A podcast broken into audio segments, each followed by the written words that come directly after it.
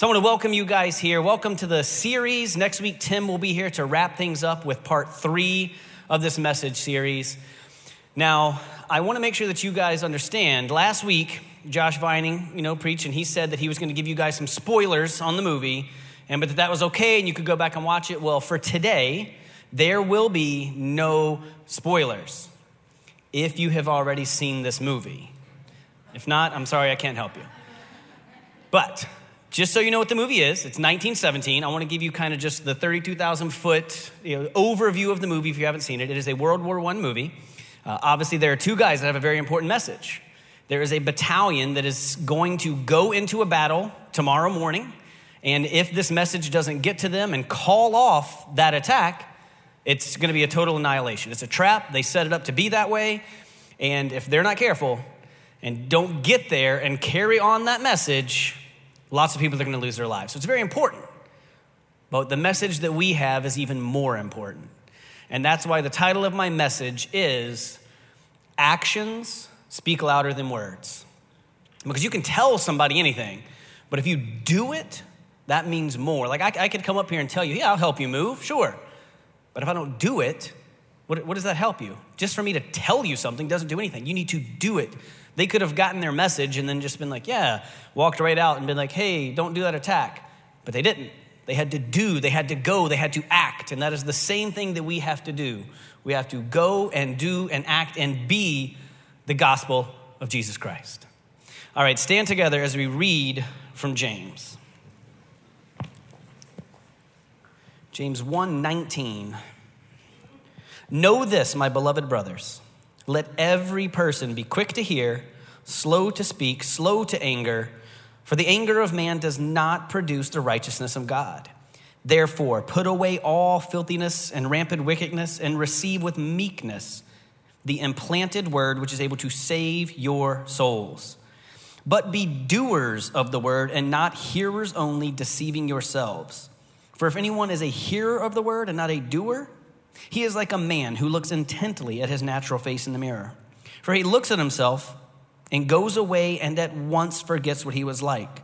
But the one who looks into the perfect law, the law of liberty, and perseveres, being not just a hearer who forgets, but a doer who acts, he will be blessed in his doing. If anyone thinks he is religious and does not bridle his tongue, but deceives his heart, this person's religion is worthless. Religion that is pure and undefiled before God the Father is this to visit orphans and widows in their affliction and to keep oneself unstained from the world. Let us pray. Father, I just thank you so much that you have given us this opportunity to come together today into your house and to give you the glory. I ask now, Father, that you open up our hearts and our minds, that we hear the words and the message that you have for us today. Allow us to experience you in a way that we never have before. And it's in your name that we ask all of this. Amen. All right, you can have a seat. Now, I, I have two messages today. One is for the non believer, and it's a message that I need you to hear. But for believers, I have a message that I need you to deliver. Now, what is that message? That brings us to point one in our notes, and that's that our message is the gospel. That's our message, the gospel. It's the good news. The word is actually evangelio, and that's where we get our word evangelism, which is uh, the zealous spread of a cause. That cause for us being the zealous spread of the cause of Christianity, the zealous spread of the cause of Jesus Christ. 1 Corinthians 1, uh, 1 Corinthians 15, 3 through 4 says, For I delivered you as of first importance what I also had received that Christ died for our sins in accordance with the scriptures that he was buried, that he was raised on the third day in accordance with Scripture. What's the gospel? At the most basic level, the gospel is that. That according to the scriptures, according to what the Old Testament scripture said would happen, Jesus came down in the form of a man. He was born of the Virgin Mary. He lived his life. So he had the same chance for sin and struggles and errors that we had. He had the same life as a man that we had, but because he was also God, he was able to forego falling into the temptations of sin, be pure to the point where he was able to die a death on the cross, and through his death and then resurrection three days later, was able to be the perfect sacrifice for all of our sins rising from the dead, ascending to heaven, and then sending the Holy Spirit down to be a guide for us. At the most basic level, that's your gospel. That's the gospel message. But there's so much more to it than that. And the problem that we have to come in and we have to really think about is we worry so much about a physical death, but we don't worry about a spiritual death. Like if this was poison and somebody was going to drink it, you would warn them. You'd say, hey, don't drink that, that's poison. You will die. Don't do that.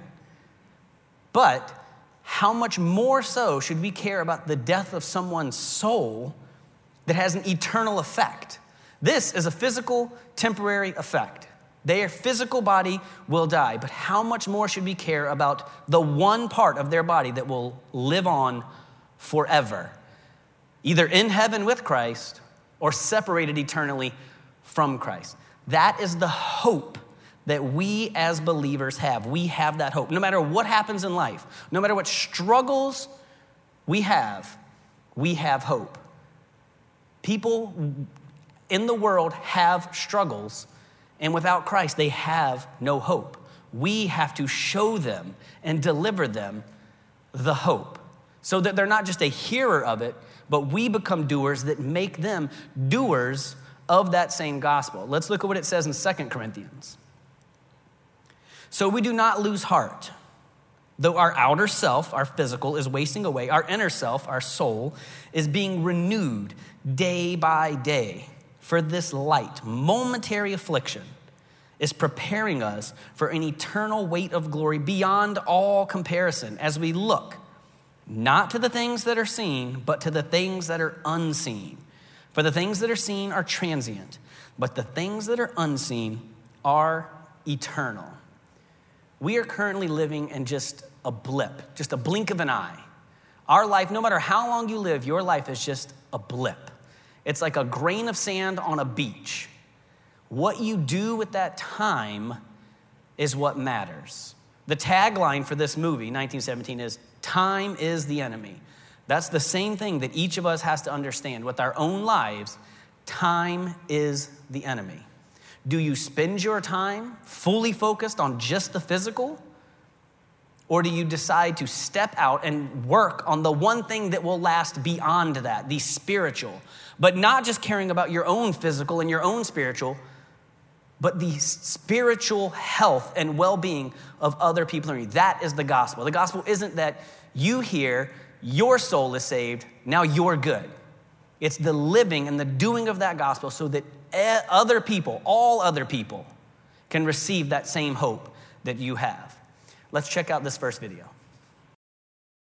The thing I like the most about that clip is the intensity of it. Like when it starts, you can almost feel the heat from that fire. And then, you know, he's looking around, he's trying to see what's going on. And then he sees somebody at a distance.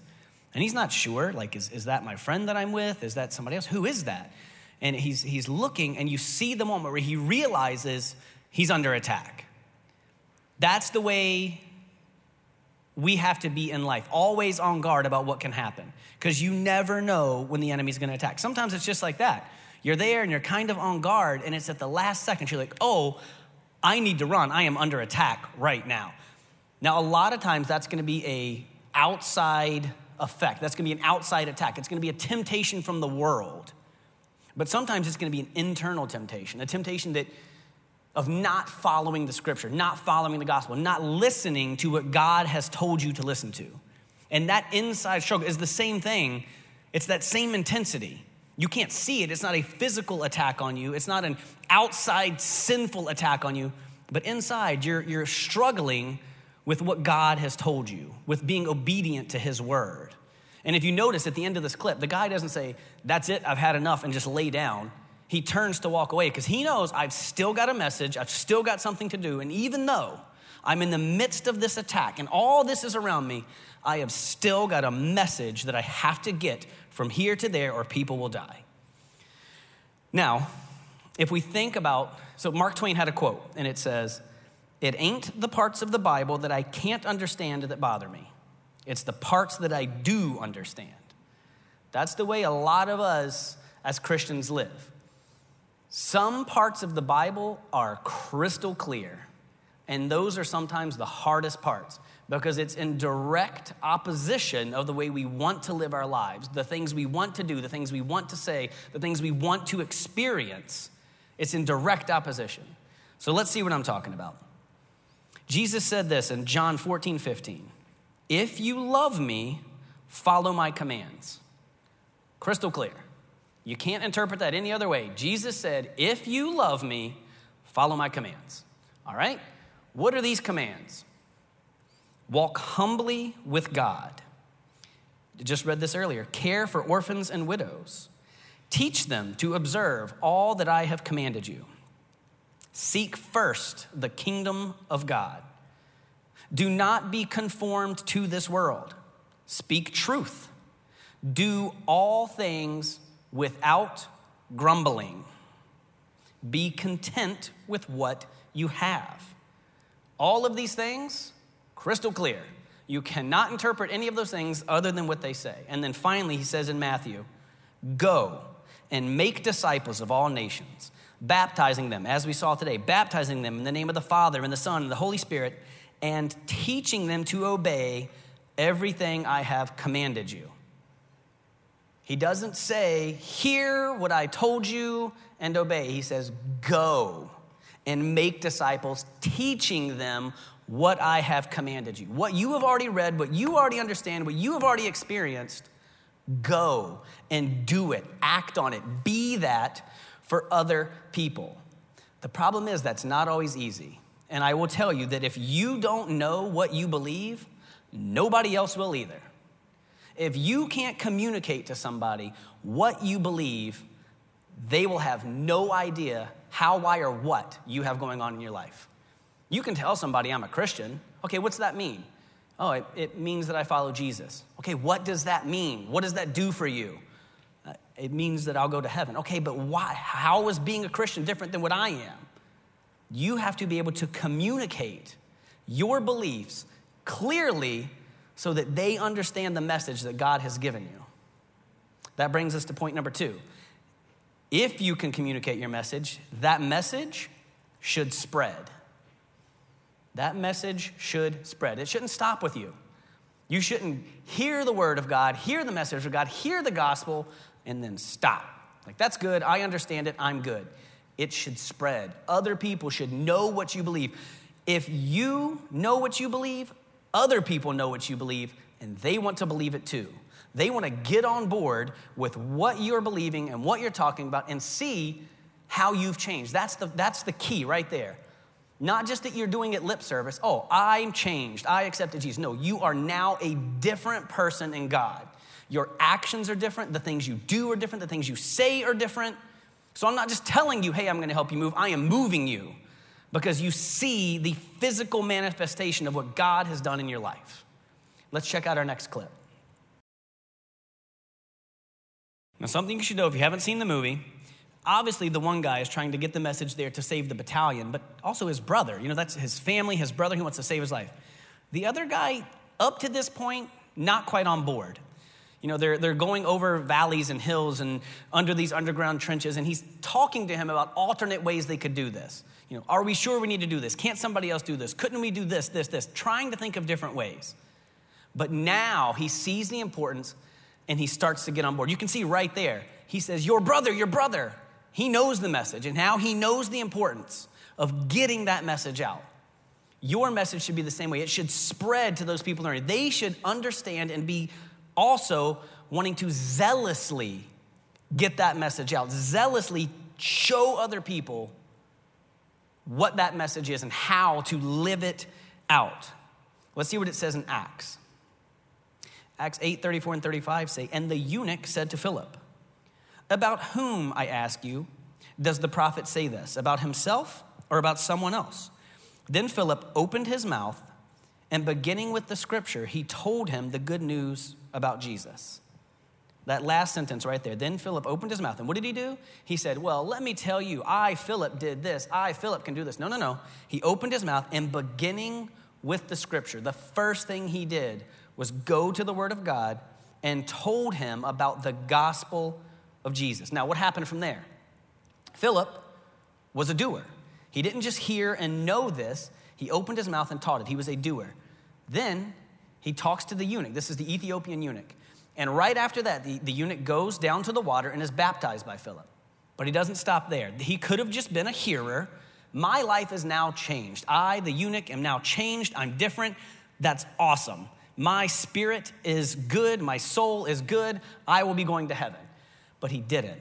He went out from there preaching the word of God, planting churches in Ethiopia. How do we know that? Because some of those churches that that eunuch planted are still in Ethiopia.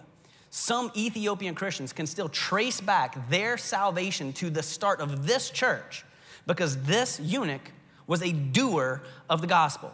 Thousands of people have come to a redemptive relationship of Christ because he didn't just hear what Philip said and accept it and then stop. He went out and did, planting a church, growing people, and teaching them the word of God.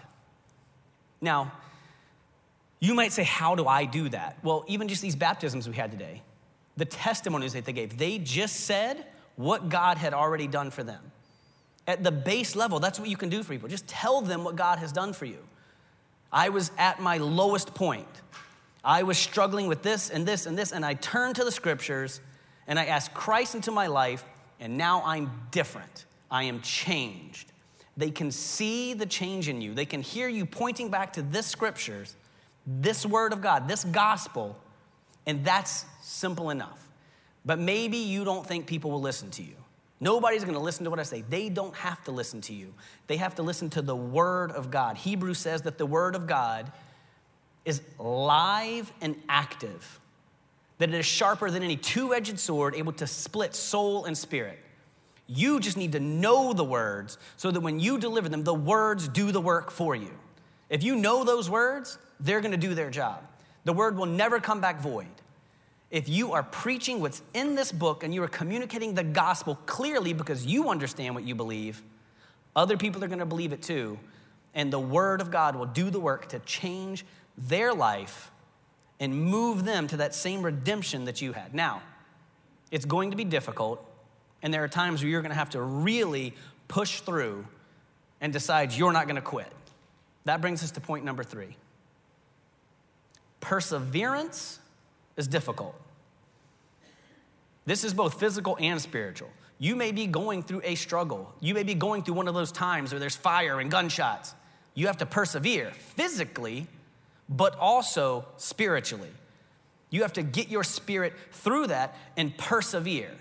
But even more so, you have to persevere in the communication of the message that God has for us all. That message that you know that you have hope in, that message has to persevere. Let's look at another clip. Now, one of the things you might have missed on that clip, maybe some of you caught it, but as he's getting out of the back of that truck, what are people saying to him? Good luck. Take some of that luck with you. I hope you get there. Why? Because he's communicating his message.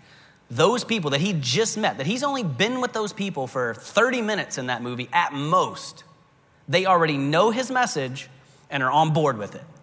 They're supporting him and they're thinking, I want this message to get there. I support it and I want it because he was zealous about the spreading of his message, as we as believers should be even more so. He's trying to physically save people in this movie. We are trying to spiritually save people in this real life now. You'll have the chance to quit. You'll have the chance to be complacent, and you know he could have taken that opportunity. You know, the movie goes on from there to show him struggling to get through and over a river. He starts to get fired on. People attack him because he took the way he was supposed to. He didn't take a shortcut. He didn't decide to quit or divert or not persevere. He was like, I can't because I'm running out of time and time is of the essence. He understood the importance of the little time that he was given. Just so you know, no one has ever been saved by somebody else's complacency. Nobody has ever found a redemptive relationship with God because someone else heard and then said, I'm good, I'll just sit here. No, it is through the communication of the Word of God that people get saved, not through just sitting on it and being complacent. Now, you don't have to take my word for it. We have multiple examples of it in the Bible. Let's start with Joseph. Joseph was the, the favorite son of his father, and uh, even to the point he gave him a, a coat of many colors. Many of you may know this story. And his brothers were jealous. You know, he had a dream that he interpreted, and it showed that at some point he would be higher than his brothers. So, what did they do? They, they beat him up. No, they threw him in a pit and sold him into slavery. Off he went. And then they lied to their father and told him that he was dead. Takes him off to Egypt. He's now a slave. He could have been complacent. He could have said, This is my life now. I'm a slave in Egypt. This is my life. I'll just live out my life here. Nope, he didn't. He became the number one slave. He worked so hard that he got moved up and up and up until he was like the top reliable guy. He was good there. Then he had something happen. He was a false accusation that had him thrown in jail. He could have thought to himself, I worked all the way up to where I was doing good. And then this happens, now I'm in jail, so I'm just gonna live out my life here. But he did not. He became the leader of the prisoners persevering through, pushing through those hard times. Everything, he's under attack through all different angles, physically under attack, but he knows that God has blessed him, so he perseveres. He finally, after a bunch of different circumstances, finds his way out. He interprets the Pharaoh's dream. Pharaoh sees favor in him, brings him on as his second in command, and then at that point, he's able to bless the very people that put him into slavery to begin with. There's a famine in the land. His brothers come. He sees them at a distance, calls them in, says how happy he is to see him, says, Bring my father to me. I want to see my father. I have missed you. I love you. He could have, in his position, he could have had them thrown in jail for what they had done, but he did not, because that is not the message that he had. His message was forgiveness and grace, just as Christ shows all of us. Let's look at Daniel. Daniel, under King Nebuchadnezzar, he had a different set of beliefs. He had Jewish belief systems. He was totally different than anything that the king was making people follow. At one point, the first thing is the diet. He says, You have to eat off the king's table. And, and Daniel says, I, I can't do that. My God will not allow me to do that. That is not my belief. I can't do it. And they said, Well, you have to. He says, How about this? Let me eat my way. You eat your way. We see who's better. He eats his way. He eats the way God wants him to. He does what God wants him to do, lives in God's plan, and he's elevated. Him and his people are better, they are healthier. Then he sees his friends, Shadrach, Meshach, and Abednego, thrown into the fiery furnace because of their beliefs. He is one of the beloved of king. The king realizes that Daniel is a great man. He's great among the other people. So he could have said, All right, I'm living in the, I'm living in the palace. My other friends already got thrown into a furnace. Now you're telling me, because you're trying to trick me, that I can't pray to my God for 30 days? He could have very easily said, All right, I mean, I've got a pretty good deal here. I'll just not pray for 30 days. Maybe this whole thing will blow over. He did not. He knew there may be physical pain that comes at him. He knew that he may be thrown into a fire, he may be punished, but he decided to persevere through that, doing what was best for his spiritual health, not his physical health. He was thrown into the lion's den.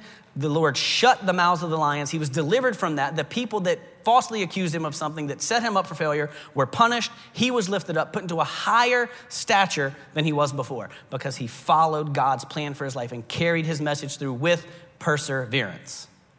But I know what you're thinking. That's the Old Testament. Those are all the cool stories. Well, let's look at Paul. Was Saul on his road to Damascus persecuting Christians? That was what he did. He was radically transformed by God on the road to Damascus, made to be Paul, and then from out from there started preaching all across Asia Minor, started spreading the good news of Jesus Christ. He was beaten, he was arrested multiple times, he was hit with rods, he was stoned, but he kept going. He could have stopped at any point. I mean, he started the church in Corinth. He could have been like, all right, that's good. That's a big church, let them do the work. Thessalonica, got a church there, just let them do the work. Timothy, he's a great guy. I got a good communication with him. Let him do it. He continued time after time, punishment after punishment, circumstance after circumstance, kept persevering so that we look at this Bible here, the New Testament, half of it written by Paul. What he experienced with Jesus, what he, what he knew the message of the gospel was to be to the people. This is what you preach. This is how you preach it. This is what you're doing wrong. This is what you're doing right. So that millions of people have come to a redemptive relationship in Christ because he was a doer of the gospel and not just a hearer. Imagine if he had heard the words of God and then just stopped. But he did not. He persevered through, even to the point where Paul was beheaded and killed for his relationship and his zealous proclaiming of the gospel. How much more so should we care about the spiritual health of the others around us? Now let's see what it says in Acts 20 24. I do not account my life of any value, nor as precious to myself, if only I may finish my course and the ministry that I received from the Lord Jesus to testify the gospel of the grace of God. You'll catch a theme here. Everything that I'm saying points back to the gospel. If only I can do this by the gospel, by the words of God, by preaching this. It says here that we are running a race. Races are difficult. If you've ever trained for a race, you know they are difficult. And if you've ever not trained for a race, it's because it's difficult. That's where I'm at. But even if you think a short race, you know, let's not talk about a marathon, let's talk about a short race. You still have to train. You can't just go out and run a sprint and be good at it. You have to train time after time. You can't just be a hearer. If I told you right now, hey, you're gonna run a race, you can't just get up and do it. You have to train, you have to be a doer. You can't just hear the gospel and think, oh, that's good enough. You have to train in it. You have to read the Bible. You have to hear the word of God. You have to pray that He opens up what's in here and reveals to you something new, something that you can then do for other people and be for other people. We will still suffer, we will still have things in our life that we feel we can't overcome, but we, as believers, are suffering for righteousness' sake. There are non believers that are suffering for what? They have no hope. The same hope that we have in our spiritual health, they only see in the physical. It is our job to guide them to that relationship so that they too have that eternal hope in Christ Jesus. That brings us to point number four in our notes. The message is the gospel, and the gospel is complete. It's done. Jesus already did it. He already came, He already died, He's already redeemed us of our sins. It's done. All we have to do is accept it and then deliver and be that message to the people that need it the most. Let's check out this last clip. John 19:30 says, When Jesus had received the sour wine, he said, "It is finished." And he bowed his head and gave up his spirit.